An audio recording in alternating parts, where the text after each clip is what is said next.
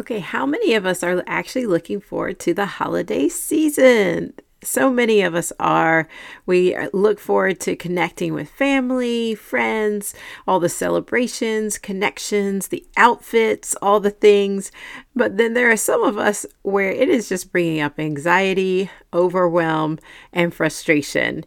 And on top of it all, our health habits are gone. We're way too busy. And there might be some environments that we really are dreading being a part of, and it's affecting our health. And it's important to assess our surroundings in any season, but especially in the holidays. We're inside, we're closer together, we're rekindling old relationships.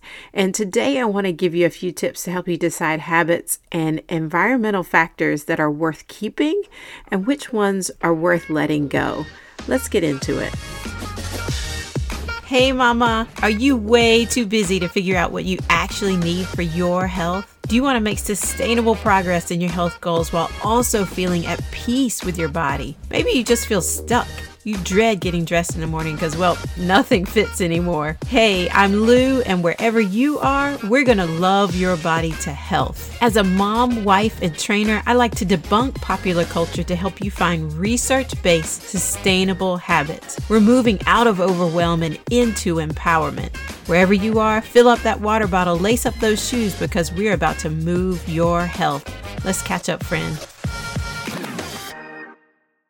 So, the holidays are here, and holidays can bring out the best and the worst in people and in social settings. And as I get into this, I am not a psychologist, but I am a first generation American. And I feel like that gives me so many props for surviving this. And Thanksgiving is not celebrated in Jamaica or England. That's where my extended families are from. And, and my story is definitely different than those around me all the time. My hair, my body shape, my ethnicity is constantly being noticed or asked about what are you? If you're mixed, you've heard that a thousand times. And I'm very familiar with navigating the challenge of being different and making different choices than those around me. And it's important to decide, for me to decide what's worth keeping and what's worth letting go in any environment. I really enjoy owning myself and owning my choices. And when I stop and just take a moment and, and gather myself, I really do have an opinion about things that I want to engage in and, and things that I don't. And there are a lot of family cultures. So my parents are not just I'm not just first generation American. My parents are divorced and remarried and they remarried white Americans and that and they were from the south. My my stepmother actually was from California and the south and and there are family cultures that come with their extended families that we really mostly hung out with eh, during the holidays because my extended family was of course in England and in Jamaica. So there's food, and it, it, it was always a thing. I, I just I felt like I was always the odd one out in these in these settings where everybody kind of knew everybody, but then also everybody knew the food we were about to eat. And it was always something new for me. And then the jokes, inside jokes, and how people joke is so different from family to family. And uh, my British family jokes one way, my Jamaican family jokes another way, my, my uh, you know, uh, uh Southern American families joke in different ways. And, uh, and then I would go to school and we would joke different ways. It was just always when I visit friends, everybody jokes differently. And it, it, it's it's a thing. I mean, having having that connection and that ability, that ability connect to connect can really kind of influence how much joy you get in in any given setting.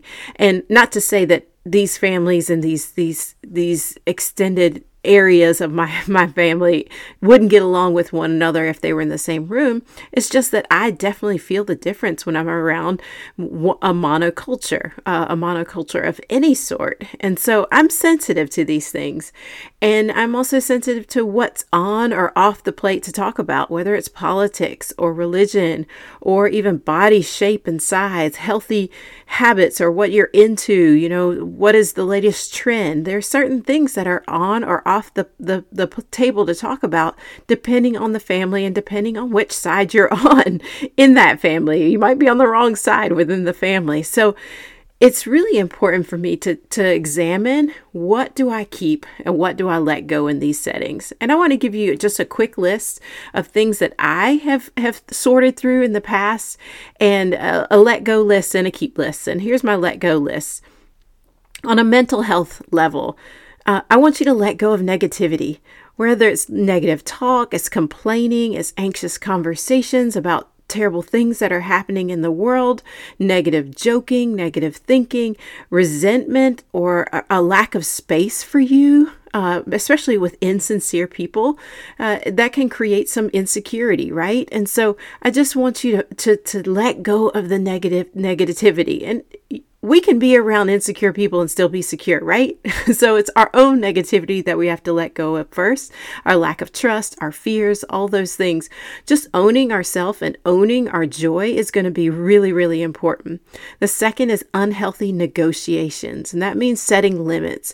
If, if you know beforehand, certain people have certain tendencies to say certain things or do certain things or act certain ways, stand a certain way can be very offensive to in different settings and different situations, depending on how, the family lines are drawn.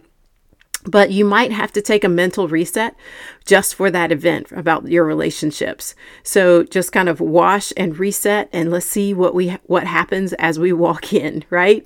Uh, you need joyful and refreshing interactions for yourself and for your family. If you're bringing your family for your kids, you need those joyful interactions. And so I want you to just kind of Uh, set that limit of I am not going to be in a place where I'm I'm doing unhealthy negotiations about myself where I have to show up as someone different than who I am.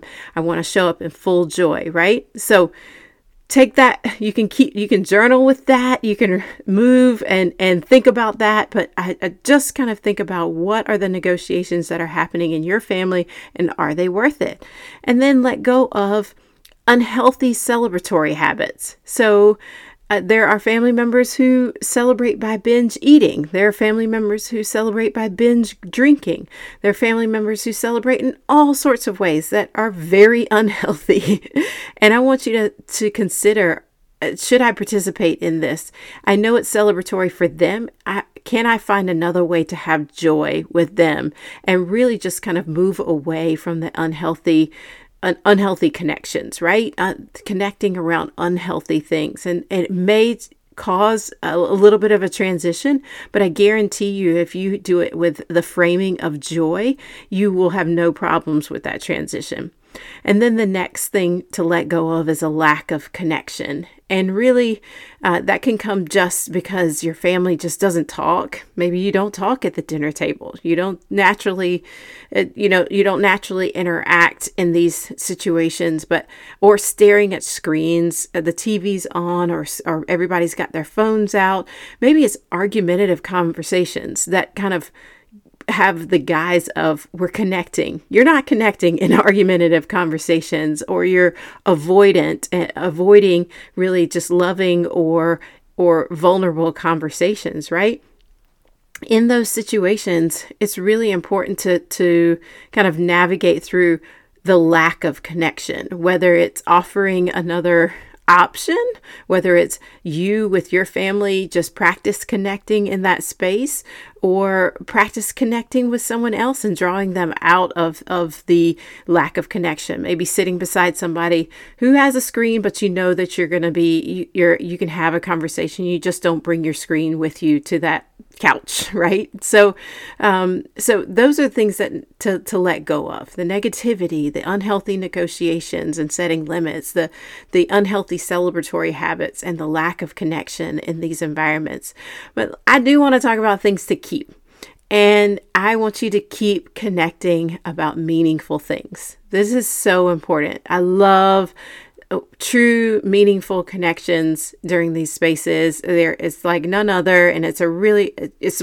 with those people who when you make those meaningful connections you feel like you don't miss a beat year to year. You just kind of keep on just building on w- the past right?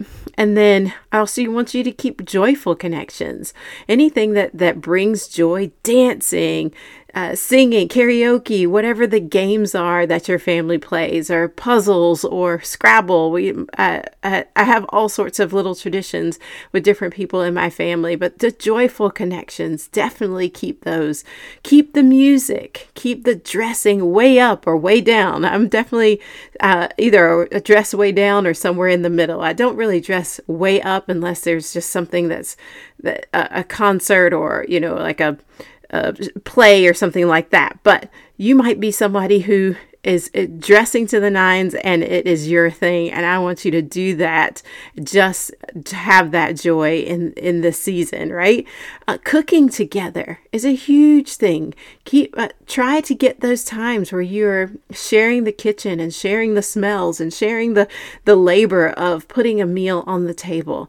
Really keep those those cultural pieces. It's really important to have uh, you know culturally represented your your your culture represented on the table. And it, it's it's very important to me that I recognize my culture on the table right? So it's it's definitely yearly that I would have Jamaican rice and peas up until not too long ago, it was pretty much every year I'd have Jamaican rice and peas around Thanksgiving or Christmas, something like that. Or um, just there's, it, you might have a dish that that represents your family. If your family is not here or fr- not from here, or you're not able to celebrate around your family, that you're bringing that to the table for others, right? So uh, really having that cooking together and connecting over cultural things that represent you is really, really important. And it really also helps others see you uh, as a full person, right? And then also decorating together. If you can do do something creative together like decorating or you know the joy of the season and bringing the season to life it's really really helpful and and key and i think that keeping that environmental joy is really can can be such a boost for this season. And then of course the family gatherings. If you have healthy family connections i think it's really really important that you do find space to connect with your family physically uh, whether it's facetime or you know by phone whatever it is that those family family gatherings are. You these holidays are great for family gatherings. So hopefully this is helpful for you i i do want you to from here just be curious be not untrusting about the influences in your life the people the environments stay curious stay humble have that focus on joy and connection. And I also want you to pay attention when you have to change your health standards or your mental health standards to participate with family and friends. Ask yourself are there other options or are your choices based on valid information, not just kind of a, a family kind of trend? Um, diets, are you being too, too restrictive? Are others being too restrictive? That's really important in that you kind of keeping your health front and center and your mental health front and center. And choose connection and movement over all the guilt and the fears around the holidays and holiday nutrition, holiday health, all of those things. Um, I have plenty of hacks that I'm going to be sharing in the Facebook group. You're welcome to join anytime, facebook.com slash groups slash body habit rescue or just search body habit rescue. And uh, this season i'm going to be sharing some of the the hacks that i have just for health uh, for health supporting your health in the holidays. So i hope to see you there and until next time let's move Thank you so much for listening. If it was helpful to you, please pass to a friend or leave a review on Apple Podcasts. Your reviews are so supportive to me and to others. I read every one. Until next time, let's move, friend.